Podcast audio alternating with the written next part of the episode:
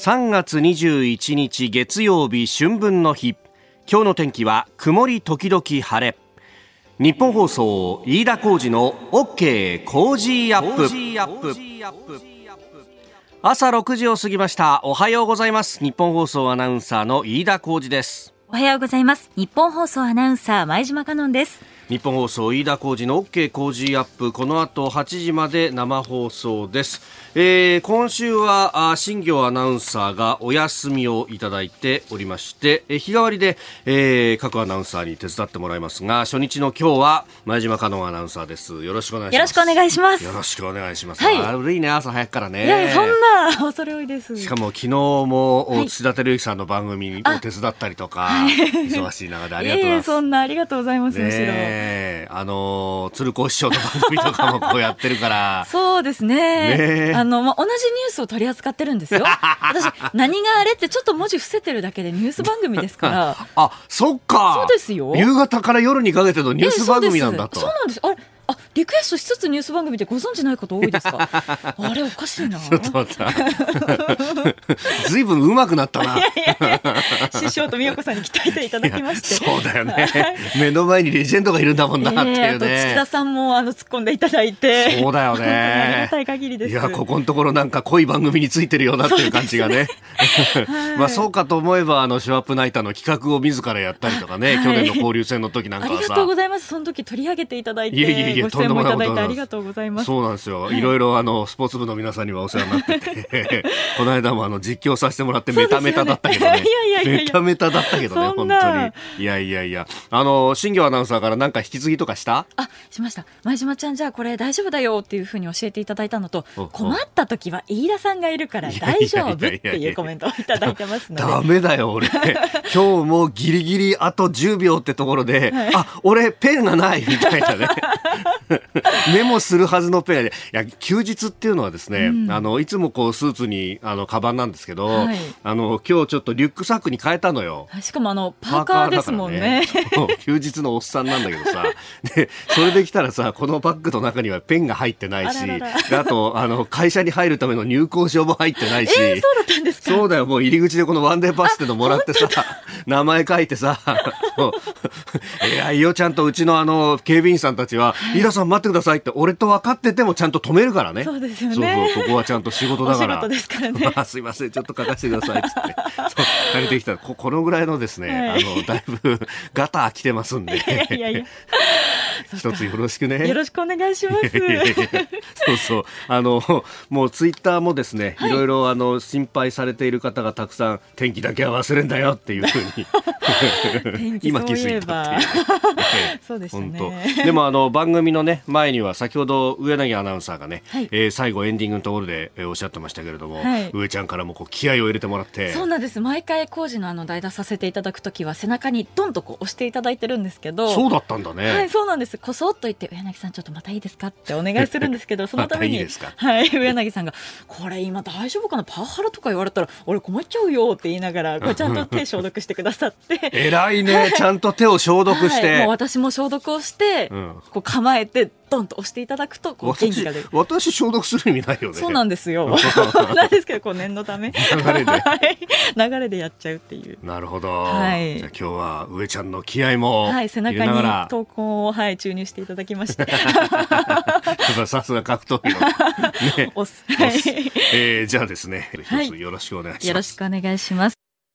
あなたの声を届けますリスナーズオピニオン。この OK 工事アップはリスナーのあなた、コメンテーター、私田新業アナウンサー、番組スタッフみんなで作り上げるニュース番組です。えー、ぜひメールやツイッターご意見お寄せください。えー、前島さんが出るということで、はい、えー、いろいろいただいております、はい、群馬りさん、群馬県さんじゅうきゅうさいの女性、前島さんの声が朝から聞けて嬉しいですと、はい、ありがとうございます。それから、えー、ブーブーの兄ちゃんさんはあ茅ヶ崎市ごじゅうろくさい、はい、会社員の方、えー、カノン姉さん昨日に続き出勤お疲れ様です。ありがとうございます。飯田さんがぼーっとしてたら政権好きをしてくださいそんな先輩にそんなちょっとできませんよ政権好きは。いやちょっと待った、もう完全に集団好きくらいでいかがですか。待って待って待って待って集団好きってどこに来るんだよ。腹かやっぱり。水落ちですね、はい、笑顔で言うんじゃないよ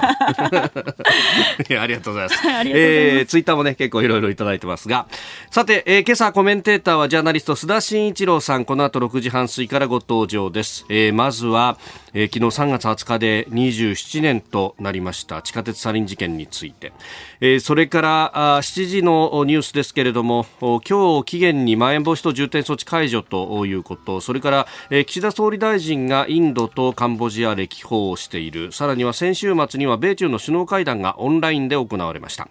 えー、そして政府与党が検討している年金生活者への特別、えー、給付金、えー、ごせんえんについてで、さらにはスクープアップのゾーンしちじよんじゅっぷん過ぎ、えー、ウクライナ情勢についてですね、えー評論家の牛尾正人さんに、えー、聞いていきたいと思います。まあ、極超音速ミサイルなのかというようなね、えー、様々な兵器が使われている一方で、軍事的には、えー、ロシアは攻めあぐねてるんじゃないかというような話も出てきていますが、まあ、その辺あの専門家にお話を伺っていこうと思っております。メールツイッターこちらです。はい、メールはコージーアットマーク いちにーよんにードットコム、 アルファベットすべて小文字で コージー でコージーです。コージーアットマーク いちにーよんにードットコム、 ツイッターはハッシュタグコージーいちにーよんにー、ハッシュタグコージーいちにーよんにー。今週は毎日抽選でさんにんの方にコージーオリジナルスマホスタンド&クリーナーをプレゼントします。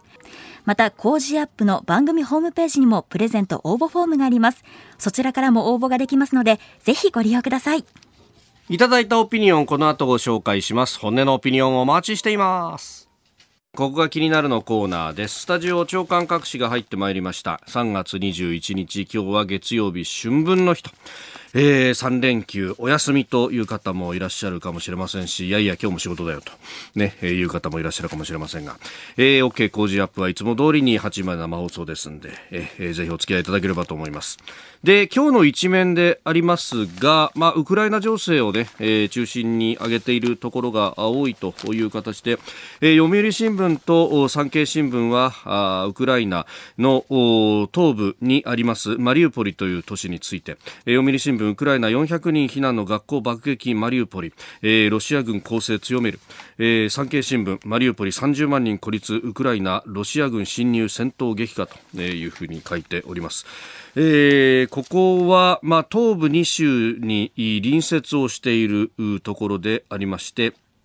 そして目の前には、まあ、あのアゾフ海というですね、えー、海があると、まあ、ここはあの黒海とつながっているというところなんですけれども、あのその先をですね、あの地図上ずっとこう左にというか東西の方に目をやるとクリミア半島があるというところで、えー、クリミア半島はアゾフ海の入り口のところで、えー、まあロシアとはまあ隔たっているということで、まあ、ここのその補給というのは実は一つ問題になっていて、で東部に州からですね、この自分たちの勢力圏を広げることによって、まあ、回廊化と言いますけれども、自分たちで自由に通れるところを作って、えー、食料の補給であったりとか、あるいは水なども確保しようというのは一つの戦略的な目標なんじゃないかということが、えー、開戦当初から言われておりましたけれども、そこを考えるとこのマリウポリはえー、取りたいのかなというところが、まあ、あ, あるわけであります。まあ、後ほど、えー、これに関してはね、えー、牛尾正人さんとも、また今日のコメンテーターの、えー、須田慎一郎さんとも深めていければと思っております。えー、それからですね、えー、朝日の一面トップはアメリカドル、えー、米ドル派遣制裁の効果左右、スイフト中国ロシアは対策という、まあ、経済安保の話、えー、基軸通貨を握っているというのは強いぞということは言われておりますが、えー、他方その、まあ、網をかいくぐるために、まあ、あ自分たちでデジタル人民元のような通貨、あ国際的に、えー、それを使っていくであるとか、えー、対策をしているぞというところです。まあ、この経済制裁というものがどこまで効くのか、あるいは抜け穴がどこまでできるのかというところあたりは、えー、自分たちでも中国はロシアに対していろんな抜け道を提供しながら見ているんだろうなということも思うところであります。えー、それから毎日新聞はコロナについて、えー、施設療養士急増、高齢者を襲ったコロナだいろく波、えー、入院から転換、現場は対応限界というふうに書いております。まあ、こういうこうね、高齢者施設等々のクラスターが発生するぞというのはそれこそだいいっ波の時から凡退になっていた。だからこそ、えー、さんかいめの接種を急ぐと、そのためにこの、えー、まん延防止等重点措置で現役世代が、えー、経済的にも止めたりだとか、あるいはイベントごとの中止縮小ということで我慢をして時間を稼ぐということをやっていた、まあ、それが全体の政策の整合性のはずなんですが、あれじゃワクチンの方はどうだったんだろうねというのは、それこそにがつ末までに高齢者打ち終わるって話をしてたじゃないかとか、いちにちひゃくまんにん接種をにがつの半ばぐらいからやるっていうふうに総理言ってたじゃないかとか、なんかそういったことの一つ一つがですね、かつては厳しく検証されていたいた気がするんですけれども、うーん、そういうこう検証がじゃあどこにあるのかなと、政権が変わるといろんなものが変わるのかなとか思っちゃったりもいたしますが、えー、そんなまん延防止等重点措置は今日でおしまいということに流れとしてはなっております。いや、そうするとですね、新聞の紙面も変わったなと思うのが、こうペラペラめくっていくとですよ、えー、大手旅行代理店のですね、えー、春の旅みたいな全面広告がこれいっぱいあるよね、今日ね。すごい多かったです、今日。すごい多かったよね。あれって思いました。そうだよね。はい、今までこれ久しぶりに見るな、みたいなね。あ、久しぶりに会えたねっていう感じがしましたね。折しも、あの、東京昨日桜開花、はい。で、これから桜前線が北上していけばですね、ちょうどこの春の観光の時期に、はい、まあ、例えば弘前だとか、はい、東北方面だとか、はい、あるいは新潟、高田だとかですね、はい、いろんなところに桜の名所があるわけですよ。うん、だからその辺に向けてっていうのは、まあ、当然ながら旅行代理店としては先々で仕掛けるってことなんですが、世の中の空気はすでにこうなってるよなという感じもありますし、また、えー、感染を防止しながら旅行をするということは、あのここにねんさんねんでいろいろ培ってきているよなということは、まあ、改めて思うことであります。ただこの暖かさがですね、えー、ずっと続くかといったらそんなこともなくって、えー、明日明後日どうやら寒くなるらしいぞというね。そうなんですよ。また気温が下がってしまいますので、何じゅういちどぐらいだっていうような最高気温を見てさ。そうなんですよ。今日はさんがつげじゅん並みなんです。じゅうごどなんですけれども、うん、またちょっと天気も下り坂で気温も下がるって形になりますので、そうだよね、寒暖差にも注意していただきたいですね。本当だよね、はい。まあ、桜はこれで長く持つかもしれないなっていうね、一旦寒が戻るとっている、はい、言われるんですが、一方でこれだけ寒くなるとみんなも当然ながら暖房つけるわけで、はい、でそうするとですね、えー、電力事情が逼迫するかもしれないということが言われております。これ東京電力パワーグリッドが、えー、昨日、まあ、今日未明あたりにすでにツイートしてますが、週明けにじゅうににち以降関東地方気温が低くなる予報が出ておりまして、電力需給が非常に厳しくなる可能性がありますと。で、あのここでもお伝えしましたが、あの福島県沖の震源の地震で、まあ、一旦こうね、えー、タービンを守る等々で発電を止めるということをやったところで、えー、需給が逼迫しないように、まあ、事前に事前にというか、あのーシステム上停電をするというのでにひゃくまんこ以上が停電をしたわけでありますが、あのまあ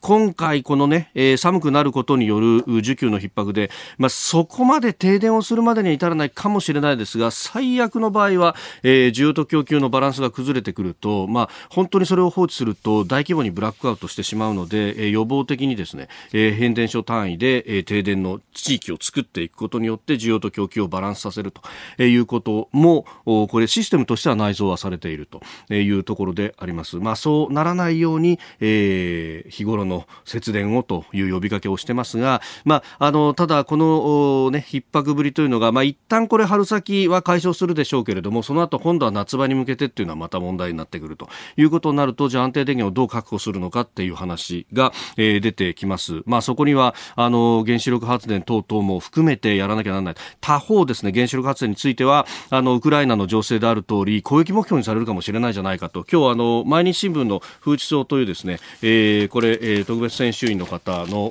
読ませるコラム、毎週月曜日に、えー、出ておりますけれども、山田隆夫さんという方が指摘をしてますが、じゃあどう守るかということも並行してやらなければならないと、えー、福井県などは、えー、自衛隊に守ってもらいたいんだということをすでに知事さんが、えー、訴えたりなんかもしておりますが、まあ、あのベストミックスの中にはそういうところまで考えなければいけない時代になってきているなというようなニュースでもありました。ここが気になるでした。ろくじさんじゅうさんぷんです。この時間からコメンテーターの方々ご登場です。今朝はジャーナリスト須田慎一郎さんです。おはようございます。はい、おはようございます。よろしくお願いします。はい、お願いします。さあまずこの時間は昨日さんがつはつかでにじゅうななねんとなりました。オウム真理教による地下鉄サリン事件について、えー、さんがつはつかごぜんはちじごろに発生をしたというこの事件でありました。地下鉄さん路線に猛毒のサリンをまいたとじゅうよにんの方が亡くなって、そしてろくせんさんびゃくにんが被害に遭ったと。後遺症に苦しむ方も多いですもんね。えー、あの私もですね、当時フリーランスになってましてね、はい、あの日比谷線はよく使っていたので、まあ、丸の内線、千代田線もねそこそこ使いますけど、日比谷線があの生活路線になっていたんで、ん一体何がそれ当初ね起こったのかっていうところで、はい、あのちょっとねあの恐ろしかったですけどね。そうですよね、えー、何かが爆発したんじゃないかとか、まあ、当初情報が錯綜していたようなところがねありますもんね。えーまあ、後になってみてもね、はい、えー、日本でまあおそらく初めての無差別テロ事件、あのテロ事件というね、はい、えー、そういうまああの認定がされたと思うんですけれども、あのこういったまあ時代、まあ、ある意味で大きな転換点になってた。比較的日本って安全安心みたいなところがあって、はい、この種のテロ事件とは無関係みたいなね、えー、なんかこう受け止め方があったんだけども、こういったことが実際に起こるんだと、今後も起こる可能性が高いんだっていうところをねやっぱり知らしめたということで、えー、それを事前にどうやって防いでいったらいいのかっていうところで、はい、あの捜査当局のねありようというのも大きく変わっていった。まあ、その転換点になったと思いますね。うーん、まあ、かつてそのテロ対策というと、まあ、あの右派左派イデオロギー的なものが下敷きにあったりして、ええ、それこそ大企業を爆破するような、うん、えー、事件があったりとかもしましたが、そういうものとはまた違う、今回これ宗教が別だったという、まあ、ええ、まあ、その、ね、掘り下げから、まあ、各メディアやんなきゃなんないってところでしたもんね。ええ、非常にこう異質な、ね、うん、えー、形だから、あのどう言ったらいいんですかね、なんかこう特定の、ね、ターゲット標的があってで行われるテロと、あのもう無差別に、ね、市民を殺傷していこうという、ね、うん、えー、ところで、何か特定の目的狙いが本当にこれあるのかどうなのかっていうところがわからないあの事件ですよね。でそういったところって、じゃあ事前にどうやって防いでったらいいのかっていうところが戦略の練り直しが進められたんだろうなと思いますけどね。あれからにじゅうななねんが経って、えー、その対策っていうのはどこまで進んだんですかね。うん、あのですからそういった意味で言うとですね、えー、今ね先ほど、えー、言われたようにですね、宗教団体であるとか、えー、まあその特定のイデオロギーの右派左派のですね過激派だけじゃなくて、えー、それ以外にもねこう広げていくこうというね、えー、ところが出てきたんだろうと思いますけどね。うーん、で、まあ、本当この化学、まあ、ある意味、ねえー、兵器的なものを使うという、ね、こう手法、これ海外にも相当衝撃を与えたようですよね。おっしゃる通りですね。あのですから特にアメリカなんかがですね、はい、えー、やっぱり非常にこう、まあ、興味関心という非常におかしいけれども、えーえー、実際に、えー、どういう形でそれが発生し、うんねえー、どういう形でそれが、えーまあ、捜査に動いていくのかっていうところは相当、えーまあ、ある意味でのサンプルとしてね、相当注視してましたね。あ、まあ、これをどう作って、そしてここまで持っていったんだっていう、ええ、全体の構図がやっぱり興味を示したわけですか。で加えてどこに死角があったのか、実際にそれを実行するにあたってですね、はい、そして被害を、えー、出すにあたってですね、どこに、ね、あの死角があってこれが起こってしまったのか、どこに問題点があったのかっていうところですよね。うーん、これね、どこその兆候をつかむみたいなところになるわけですか。そうですね、あとあの監視カメラ等がねやっぱりどんどん導入されていく機会になったんじゃないかなと思いますけどね。うーん、そういったものがあるぞということの、まあ、心理的な圧迫、抑止力っていうところですかね。えーえー、それともう一点、はい、あのこれまである意味でこう市民といったんですか、我々生活者っていうのはこういったことに対して無頓着だったじゃないですか。でそれこれ以降ですね、やっぱり自分の身の回りに、えー、例えばそれ家とかじゃなくてね、職場とかではなくてですね、はい、こう移動している際にですね、なんか不審なものがあった、んなんか身に覚えでもないものがある、なんか違和感がある、はい、ねえー、こういったところについてはあの届けあのちゃんと届け出てくれと言ってくれと、でその窓口を作る、どこに行ったらいいのか、誰に行ったらいいのかというところをですね、まあ非責任者じゃないけれども、はい、えー、そういった、えー、窓口を作っていく通報システムが、えー、今後確立していくことになると思いますね。なるほど。えー、まずは地下鉄サリン事件からにじゅうななねんというところのお話でありました。えー、今日もはちじまでお付き合いいただきます。よろしくお願いします。えー、今朝のコメンテーターはジャーナリスト須田慎一郎さんです。引き続きよろしくお願いいたします。はい、お願いします。えー、今週は新業アナウンサーがお休みをいただいておりまして、ねえー、今日は前島香乃アナウンサーと共にお送りしております。うん、なんか穏やかな、ね、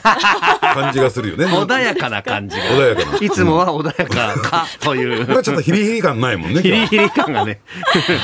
新業グイッとくるからね、う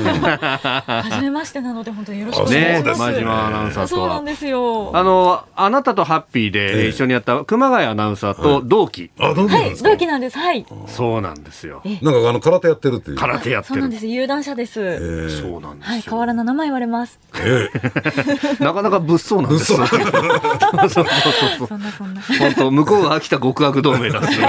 こっちは空手の有段者です。もう少しなんか優しいタイプないの？日本放送。そうです。東島ぐらいですかね。ああ、なるほど。ね、もう腹で何考えてるか分からない。いやいやいや。しちじになります。お聞きの配信プログラムは日本放送飯田浩司の OK コージーアップの再編集版です。ポッドキャスト YouTube でお聞きの皆さん、通勤や移動中に最新ニュースを押さえておきたい方、放送内容を少しでも早くお聞きになりたい方、スマホやパソコンからラジコのタイムフリー機能でお聞きいただくと、放送中であれば追っかけ再生も可能ですし、放送後でも好きな時間に番組のコンテンツを自分で選んでお聞きいただけます。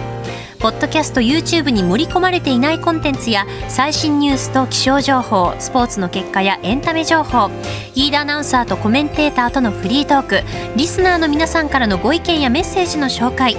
さらに健康や病気の治療法を伺う早起きドクター、さらに黒木ひとみさんの対談コーナー朝ナビ、原道子さんのいってらっしゃいなど盛りだくさんです。ぜひ日本放送のエリア内でお聞きの皆さん、ラジコ、ラジコのタイムフリーでチェックしてみてください。ではしちじ台最初に取り上げるニュースはこちらです。まん延防止等重点措置、今日にじゅういちにちを期限に解除。新型コロナウイルス対策としてじゅうはちの都道府県に適用されているまん延防止等重点措置が今日にじゅういちにちの期限をもって解除されます。重点措置の適用地域がなくなるのはいちがつのようか以来、およそにかげつはんぶりとなります。えー、明日にじゅうににちからは全国で対象地域がなくなるということのようであります。はい、あのまん延防止等重点措置であるとかね、はい、あるいは緊急事態宣言であるとか、行動規制に関する、まあ、あの経済をですね、はい、に対して大きな影響を与える行動規制が伴う措置なんですけれども、えー、あのこの件に関してですね、僕最後の最後まで、えー、岸田政権、岸田首相はですね、うん、あのリーダーシップを発揮することがなかったなと、えー、自ら陣頭指揮を取って責任を負う形で判断を下しな、下さなかったなというところが非常に不満なんですよ。うんうんう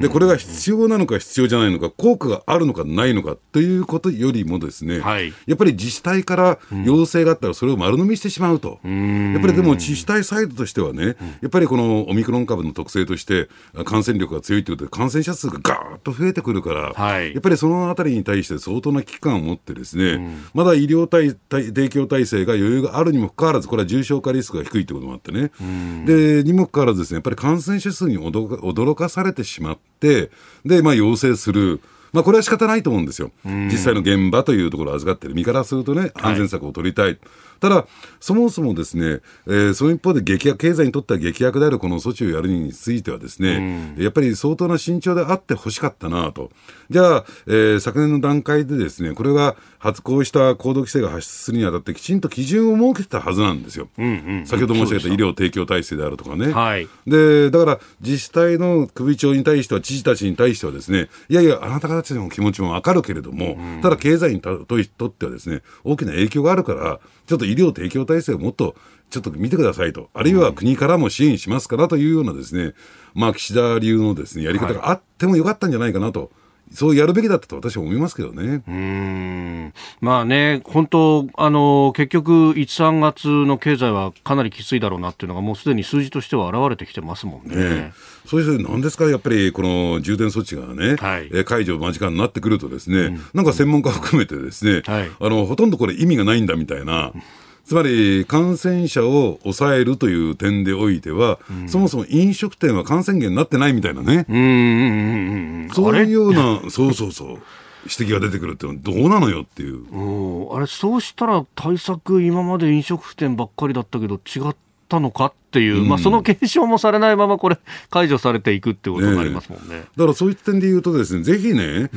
ー、今回 の, その検証、今言われた検証ですよね、はい、果たして効果があったのかなかったのかっていうところはですね、徹底的にこれはやっぱりですね検証してみるべきだと思いますけどね。うーん、まあ、でそしてこの解除になるけれどもなんかリバウンドを防止する期間なんだというようなことで、うんえーまあ、あまり大人数では会食するなとか、なんかあれ前も一度解除したけど同じようなことをやるのかみたいな発信がされたりとかね、うんなんか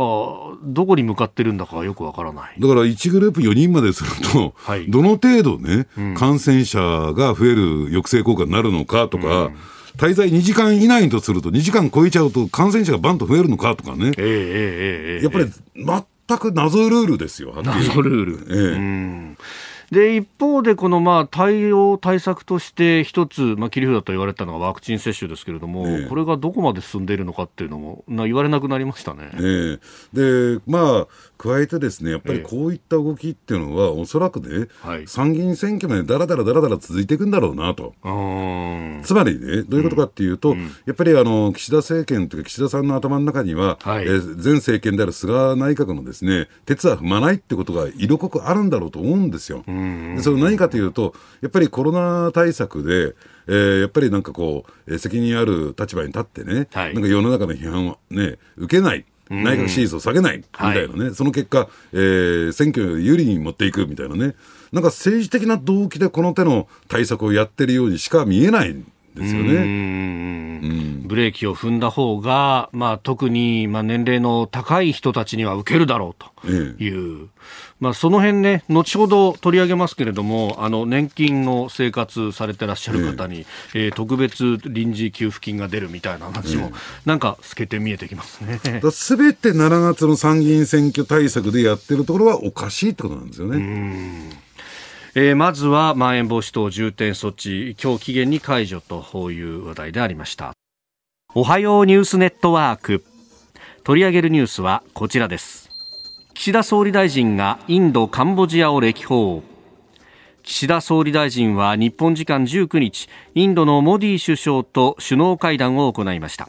また翌はつかにはカンボジアのフン・セン首相とも会談。岸田総理はすべての国が同じことをやることはありえない中力による一方的な現状変更を認めないという基本的な方向性を確認できたと話しております。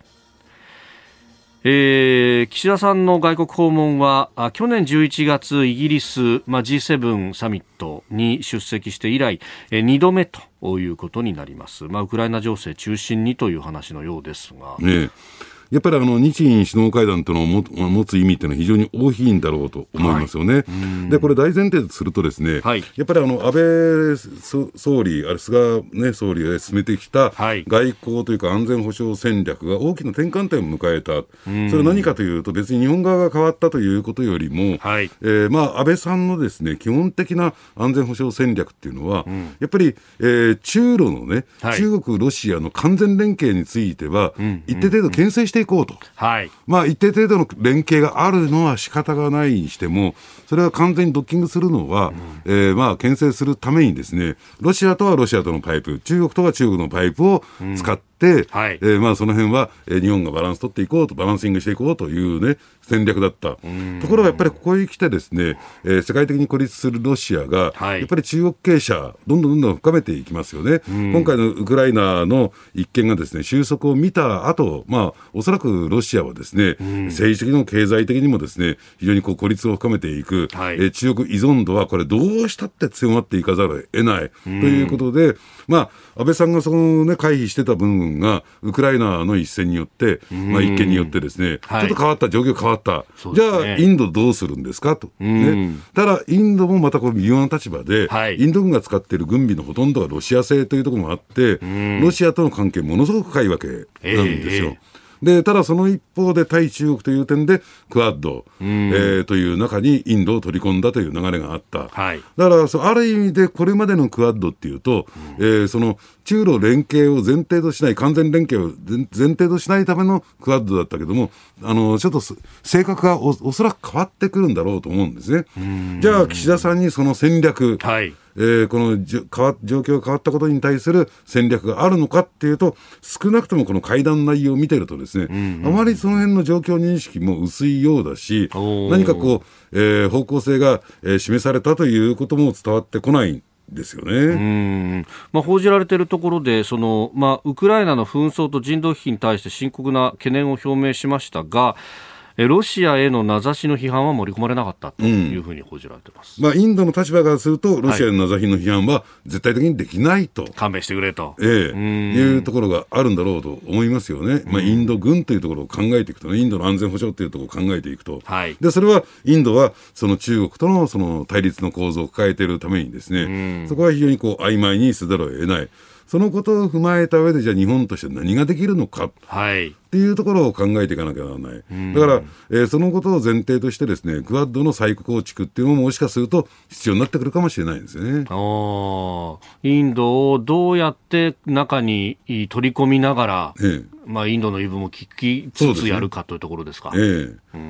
ん、そこは非常に難しいというか微妙なところになっていくと思いますね。まあ、アメリカやオーストラリアはやっぱりこれインド経由でロシアに情報が漏れるかもみたいなのはちょっと懸念をするようになりますか、ここから先は。いや、あのー、というよりもですね、やっぱりインドの立場、インドはどうね、えー、いうスタンスでこれから臨んでくるのか、はい、本当にそのクアッドというよんカ国連携っていうのが果たして成立するのかどうかね、対中という意味でね、うーん、えー、そこはね、慎重な見極めが必要だと思いますよね。おそらくね、ロシアと中国の一体化っていうのは今後進んでいかざるを得ないと思うんですよ。うーん、そのことを前提としてインドはどういう立ち位置を取るのか、はい、少しでもね、えええええー、こちら側にと言ったんですか、えー、にあの動いてくれるような、だから ひゃくパーセント オールナッシングないですから、これは白か黒かで決着つきませんから。うーん、ええ、そうすると、まあ、よくて中立までは持ってくるみたいな、ええ、戦略が必要だし、そうですね。でもそうすると、まあ、日本として、まあ、今そのよんカ国の枠組みには入ってますけれども、ええ、もうそれ以外もこう作っていく、例えばそのオーカスみたいな枠組みありますよね、イギリス、ええ、アメリカ、そしてオーストラリアと、ええ、まあ、ここに日本をなんていう話もちらほら専門家からはあったりしますが、こういうの可能性としてはどうですか。うん、だからそのあたりがね、うん、今の日本の法制度の中で可能なのかどうなのか、向こうは純粋なですね、はい、軍事同盟ですから、うん、だから、えー、今の 法, 法律のですね、あるいは憲法を含めたね、はい、枠組みの中でそれができるのかどうなのか、だからあの現実問題としてどうでしょうね、うん、あの日米の間の軍事同盟がありますよね。日米同盟ありますね、えーはい、で加えて純粋、うん、あのもう正直ベースで言えばですね、えー、オーストラリアとの間も軍事同盟なんですよ。じゃあそこまではよしとしても、はい、じゃあそれが、えー、相互に連携し合うことが果たして可能なのかどうなのか、うん、というところもありますし、あるいは朝鮮半島の情勢も影響してくるでしょうしね。うーん、えー、そして続いてのニュース、まあ、関連しますね、こちらです。ウクライナ情勢をめぐり米中首脳がオンラインで会談。アメリカのバイデン大統領と中国の習近平国家主席はじゅうはちにち、ウクライナ情勢をめぐってオンラインでの首脳会談を行いました。バイデン大統領は中国がロシアを支援すれば代償が伴うと警告。一方、習近平国家主席はロシアへの制裁に反対する姿勢を崩さず、議論は平行線のまま終わったとみられます。まあ、このロシアによるウクライナへの侵略が始まって以降初めての米中の首脳のぶつかり合いというところ、まあ、じゅうはちにちとなってますが、まあ、あの夜と、まあ、日本時間ではね、えー、遅い時間ではありました。これはどうですか、なんかあんまり情報出てこないですね。そうですね、全くその具体的な中身が、えーえー、バイデン大統領が習近平国家主席にね、どう言ったのかについてもですね、出てこないっていうところはちょっとあの情報統制が行われてるのかなと思いますけれども、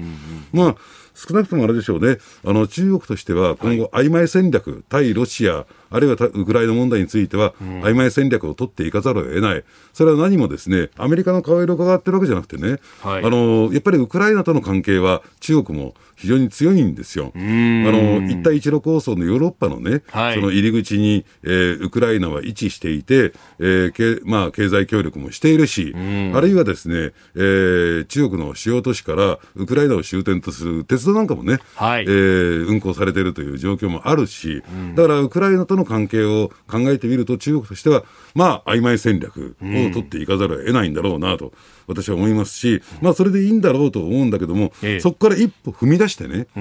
ーロシアへまあそのまあ、政治的にも軍事的にもですね、経済的にもですね、何かこう、えー、なんていうんですか、こうメリットを与えるようなことをすれば、助けるような、えー、ことをすればですね、アメリカとしても要するに中国に対してそれなりの制裁をするよというスタンスなんだろうと思う。だから今のまま動かなければそれでよしというのが基本的なラインだろうと思いますね。あ、まあ、その意味では釘を刺しに行ったという感じですか、アメリカは。えーでただですね、これからおそらく出てくるんだろうと思うんですけれども、はい、さあもう一つはね、うん、あの台湾問題も話し合われてるんですよ。あ、はい、で、えー、なぜこのタイミングでってなるんだけども、うんうん、逆に僕はね、えー、メインのテーマはこっちの方にあったんじゃないのかなと。あ、台湾について、ええ、で確かに、ね、アメリカの戦略というとですね、はい、あのウクライナ問題についてはですね、ロシアのレッドゾーンを見余った部分ってのがあるんですよ。うーん、やっぱりウクライナと、えー、ジョージア、はい、ねえー、についてはですね、ここがレッドラインだったんですね。それについてはやっぱりロシアは相当これまでもですね、たびたびシグナルを出していた。うーん、でやっぱり NATO の東方拡大っていうのがそこに影響しちゃったっていうところがあるんでしょうけども、はい、台湾に関してはですね、やっぱり明確なレッドラインがあって、だからアメリカはですね、そこに触れないように極めて曖昧な戦略、うん、でだから中国が軍事侵攻した場合にどうするのかっていうところについては非常に曖昧なスタンスを取ってますよね、うんうんうん、でなぜ取ってるのかというと、まああのーまあ、言ってみればですね、習近平国家主席がですね、はい、あのー、台湾についてこう言ったと。アメリカの一部の人々が台湾独立勢力に誤ったシグナルを起こっている、非常に危険だと、うん、ここだけは台湾独立がレッド、レッドゾーンなんですよ、うん、でアメリカがそのね、軍事侵攻に対して、はい、えー、関与するよと、ね、攻め込むよというところになると、独立派が、これは台湾の独立派が勢いづいちゃうから、うーん、だからそこは絶対容認できないと。だからここのところがね、要するにこれまでとそのレッドゾーンはって一緒なんだっていうところを確認したっていうところが大きな意味があったんじゃないかなと、うーん、僕は思うんですね。まあ、アメリカは従来その、まあ、立場を曖昧にしながら現状維持だと、ステータスコだということは、ええ、まあ、必ず言い添えますよね。ええ、そこのところで折り合いをつけるっていう、まあ、一つ今のところはという戦略があるわけです。ここは変わってないよというところが相互確認取ったっていうのが今回の会談の一番大きなポイントじゃないかなと私は思いますけどね。うーん、そこでやっぱり東アジアをこう落ち着かせといてウクライナにもうちょっと注力するっていうのがアメリカの今後の戦略ですか。そうですね。ええ、うん、続いて教えてニュースキーワードです。年金生活者へのごせんえんの臨時特別給付金。政府与党が新型コロナの影響で受給額が減る年金生活者らを対象にひとり当たりごせんえんを支給する案を検討していることについて、支給額の増額を求める声やばらまき批判など様々な声が出てきています。えー、先週のじゅうごにち火曜日に自公の幹部が、えー、岸田総理に提言をしましたけれども、この週末もですね、結構いろんなところから、えー、批判の声が上がってるぞという記事がちらほら出てきています。うん、えーまあ、この一過性の、ね、この給付金を今出すどこに意味があるのかということと、はい、まあ、金額ベースもね、えー、ごせんえんってのは妥当なのか、ちょっとしょぼすぎるんじゃないかとかね、うんうん、まあ、いろんな批判が出てきてるのは間違いないんだけども、はい、じゃあこれによってなんでこれを支給するするのかっていうところが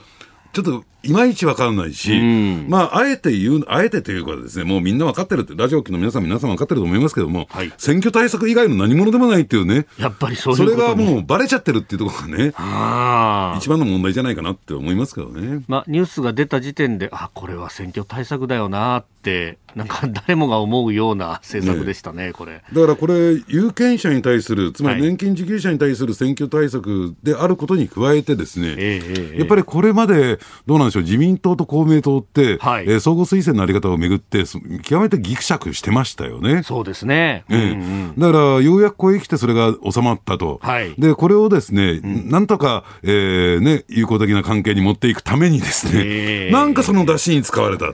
まあ、公明党のご機嫌取りみたいなね、に対するご機嫌取りみたいな、そんな側面がうかがえるんですよね。あで、まあ、ただ、これ、あまりに見えすいちゃってるんで、いろんなとこからその批判が出て、うん、いやいや、これ、実は全体のパッケージの中の一つなんですよみたいなことを、うん、あの週末、金曜日に公明党の石井幹事長が会見で言ったりとか、うん、なんかちょこっとずつ性格が変わりそうですね。そうなんですよ。うん、まあ、金額も増額になるとかならないとかって話も出てますしね。はい、だからそういった点で言うとね、うんうん、どうなんだろうね、やっぱりあのそういう提言をしたけども、岸田総理としてね、はい、さっきの、はい、なんでしょうね、まん延防止等重点措置じゃないけれども、やっぱりその、えー、リーダーシップっていうところが見えてこないんですよ。うん、要するに提言をするということをやるということに前提に動いてるわけですよね。はい、その前にこう水面下でのすり合わせ、えー、腹合わせってのがあるはずなんですよ。その段階でなんでこういったもん、ね、あの世の中から批判が出てくることを、ね、考えなかったのかというところがですね、問題じゃないかなと思いますけどね。うん、まあ、前政権の菅さんやあるいは前々政権の安倍さんの場合っていうのは、まあ、党からもちろん提言が出て決めるっていうのはあるけれども、うん、その前段階として総理がこれをやりたいんだと、動画から出してくれというような、まあ、内々のオーダーがあって、で、チームが作られて、えー、法律案までみたいな、それこそデジタル庁の話なんかそうでしたけれども、うん、あのそういうところが見えてこないって感じですかね。いや、ボトムアップから来てもいいんですよ。うんうんうんうん、ただなんか思いつきでね、提言して、思いつきでその提言を受け取ってるっていうね、普通だったら党内でちゃんとすり合わせをして揉んで、はい、で今このタイミングでこれが出てきたときにやっぱり世論はどう反応するのかねっていうところも含めてですね、うん、これはいけると、これは効果があるとなったらですね、うん、提言でその提言をする前にそ、ね、官邸サイドとすり合わせをするってのは当然あってしかるべき、そういったプロセスが全部すっ飛ばされて、うーん、なんか、えー、まあ言ってみれば実力者のね、党内の実力者のその思いつきでなんか提言しちゃったみたいなところが見え隠れしてんじゃないかなと思いますけどね。ああのコロナ対策のね、あの経済への政策でいうとガソリンの話っていうのもまた大きく出てきてますけれども、ね、これもずっと補助金で補助金でって言ってたのが、ここへ来てなんかトリガー条項の凍結解除も法律出すんだみたいな話が出てきて、うん、あれタイミング遅くないかみたいなね、なんか素朴に思っちゃうんですけどね、こういうのね。で遅いし、まあ、やらないより や, やった方がこうしたことはないんだけれども、えー、じゃあなぜこれまでこれやらなかったのか、はい、なぜやるようになったのかっていうのがよく見えてないし、はい、そしたら、あのー、なんか一方でね、昨日の毎日新聞の報道によれば、立憲民主党の泉さんもいやいやうちも言ってましたみたいなね、うんうんうん、もうなんかよくわかんない状況になってきましたね、本当。うん、ね、やっぱり与野党ともに選挙がっていうところが見え隠れするところもあって、うん、先ほどのこのねごせんえんの話も、まあ、野党も批判はするけれども、えー立憲えー、これは立憲民主党幹部は、えーごせんえんもらったら誰でも嬉しい、選挙を考えたら否定するのはかなり難しいと語ったということで、まあ、なんかどっちもどっちでさみたいな感じに見えちゃいますね。だけどこれでね、じゃあごせんえんもらったからね、あの与党に入れましょうっていうのも、うん、要するにどうですか、有権者バカにしてないかなとか思うんだけどな。うん、ね、まあ、本当いろんな意見いただいております、うん、渚さん会社員ごじゅうごさい、えー、秩父郡の方、えー、減税してくださいよと、ごせんえんの給付金本当に分かりません、いまだに新しい資本主義ってものが分かりませんよねと、えー、コロナインフレウクライナ混迷極めてますが希望だけは失わずに生活したいですと。で一方でこちら富士見のてっちゃんさんは川崎市の方、私は賛成なんですよと、えー、去年じゅうはっさい以下のお子さんに対してじゅうまんえん支給をしたんだからいっかい限りではなく物価に連動させて支給すべきだと思いますと、まあ、あの子育て世代支給に関しても、えー、所得制限かけられたんだから年金生活者にも所得制限をかけるべきじゃないでしょうかというご意見です。いやだからね、うん、おっしゃる通り、だからこれを一時的なところでお茶を濁すんではなくて、うん、やっぱり恒久的な措置としてね、うん、何が必要なのかっていうところを、え基本ね、抜本的から考えてほしいなと思いますよね。うん、うん、でそのビジョンを示すってことが大事ですよね。そうですね、この物価上昇に対してどう対応するのかっていうことを含めてね、うんうん、えー、年金生活者へのごせんえんの臨時特別給付金、今日のキーワードでした。え続いてはここだけニューススクープアップです。この時間最後のニュースをスクープアップ。ウクライナ情勢、ロシア軍が極超音速ミサイルを使用したと発表。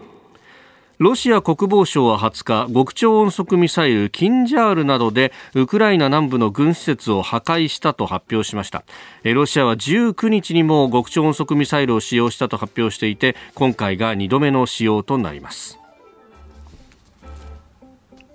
とロシアは発表しているということですが、もう無差別的になってますよね、須田さん。そうですね、もうここへ来てですね無差別的になってるんですけれども、ただどうなんでしょうね、あの陸上のね、えー、軍部隊のあの移動、特にキエフをね包囲網がなかなか突破できてない中での、うんうん、やっぱりこの手の兵器を使用したんじゃないだっていうのもちょっとあの焦りっていうのがあるのかなというのが一点で、もう一つはですね、あの停戦協議が進んでる中で、はい、要するに有利に運ばせるためのなんかこう材料といったらいいんですかね、まだ我々はこれだけの攻撃能力を持ってるよと、はい、っていうところをですね示して、ロシアに対してとって有利にですね停戦協議を進めていこうという思惑もあるんだろうと思いますけどね。うん、まあ、その辺もこう含めてですね、えー、専門家にお話を伺ってまいります。元航空自衛官で評論家の牛尾正人さん、えー、すでに電話がつながっております。牛尾さん、おはようございます。おはようございます。よろしくお願いいたします。よろしくお願いします。あのロシア側はこの極超音速ミサイルだと発表しておりますが、牛尾さん、これどう見たらいいですか？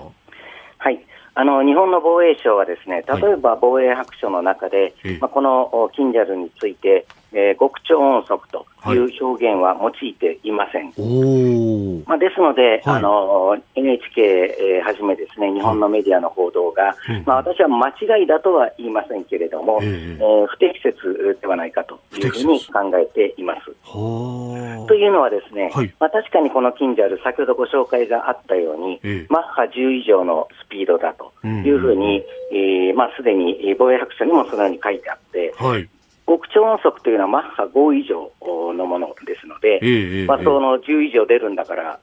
極超音速に決まってるだろうと、まあ、言われたらそうかもしれないんですけれども、はい、あのこれ実は同じ防衛白書にですね、はい、え地上発射型短距離弾道ミサイルイスカンデルの空中発射型との指摘もあるというふうに説明がされてあるんですね。うーん、はい、でこのイスカンダルについては、まあ、すでに、えー、ロシアが、えー、地上戦で投入をしているものですし、はい、あるいは北朝鮮が、えーえー、イスカンダルの北朝鮮版などと言われているものをですね、はい、あのまあ、頻繁にこれまでも撃ってきたわけです。えーえー、でその時に例えば日本のメディアが、はい、エヌエイチケー はじめですね、うん、極超音速を撃ったとあいうふうに、えー、誰か一度も言ったことあるのかということですよ。確かにそうですね。なんか軌道があの想定しにくい形だみたいな、はい、イスカンデルに関しては言いますけど、極超音速とは誰も報じてなかったですね。うん、そういうことなんですよ。確かにあの今回の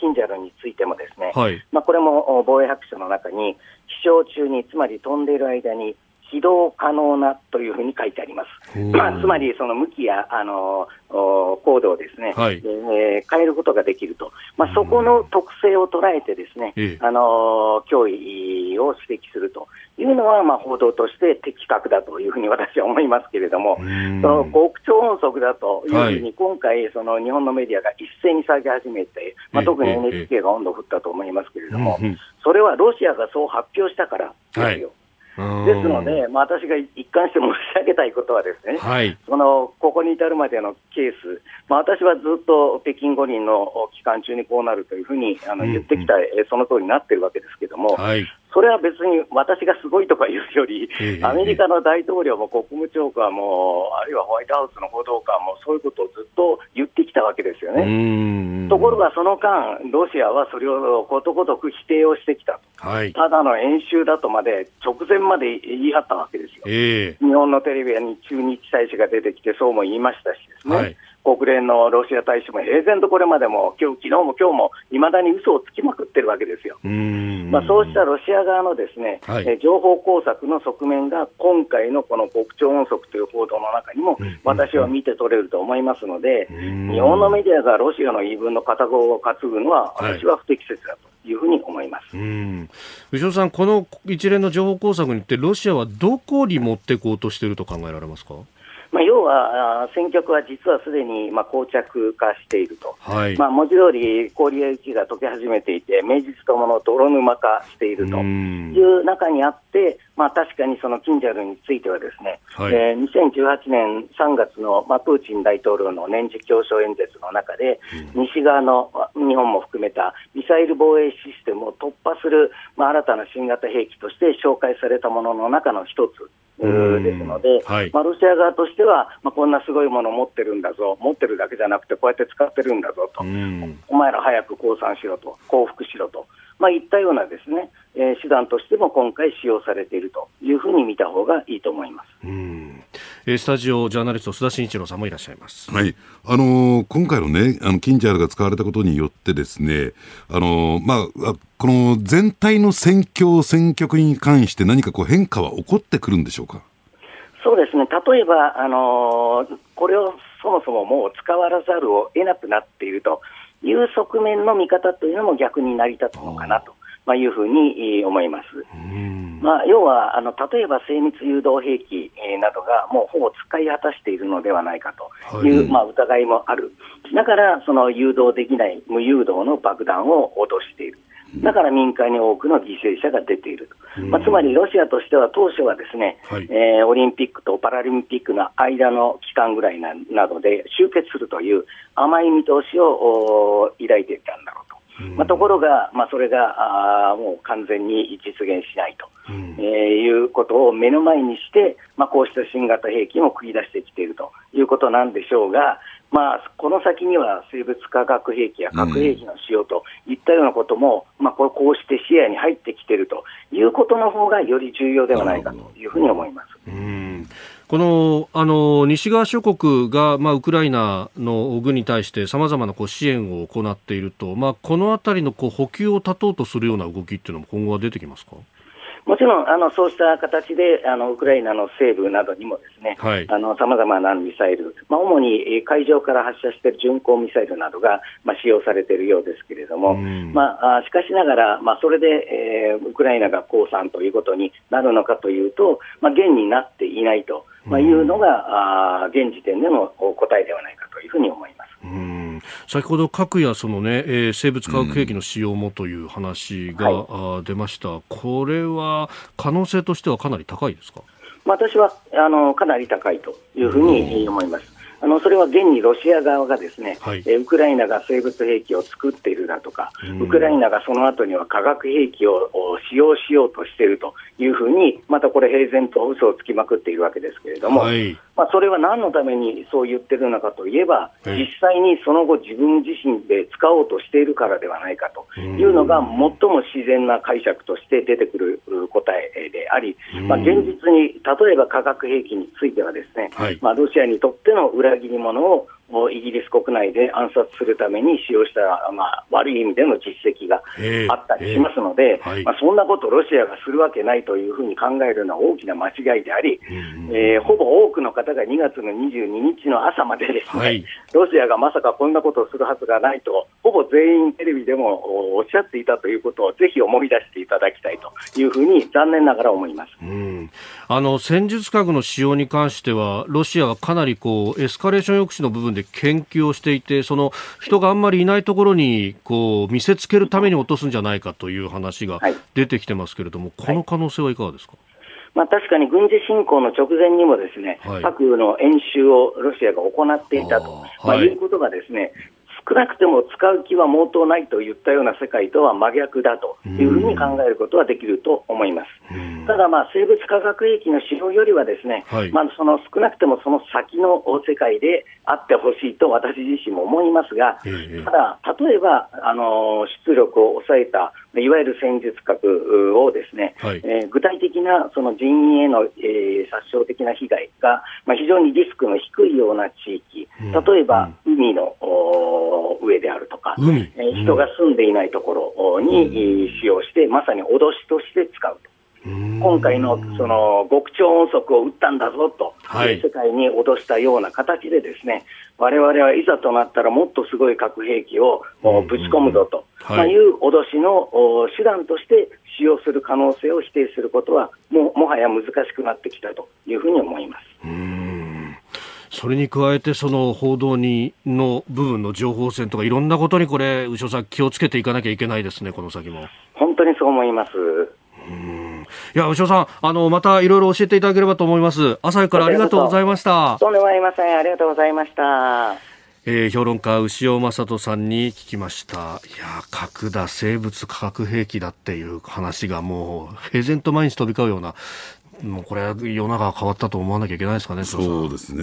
もう局面が大きく変わったということに加えて、うん、どうなんでしょうね。あのやっぱりね、今回の、まあ、情報戦争の側面が色濃くあるなっていうのは今の牛尾さんの話を聞いて分かるんですけれども、うんうんうん、あのなんかこうロシア側の、ね、発表をその鵜呑みにして、はい、それを垂れ流しにするといったんですか、うんうんまあ、今回のこのミサイル発射っていうのは各紙かなり大きな紙面を使って報道してましたよね。しかも、うんうんえー、見出しに極超、極超音速ミサイルというね、はいまあ、だからそれもやっぱり検証する必要があるんだろうなとう、えー、今日の牛尾さんの話を聞いてみると比較対象してみるということによって、はい、その持つ意味っていうのがようやく分かってくるなと思いますけどね。確かにそうですね、うん、相手の意図をこう過大に評価してもいけないし、えー、もちろん甘く見てもいけないしっていうところで、えー、この専門家の試験っていうのは非常に役に立つし、ね、ちゃんと聞かなきゃいけないですよね、はい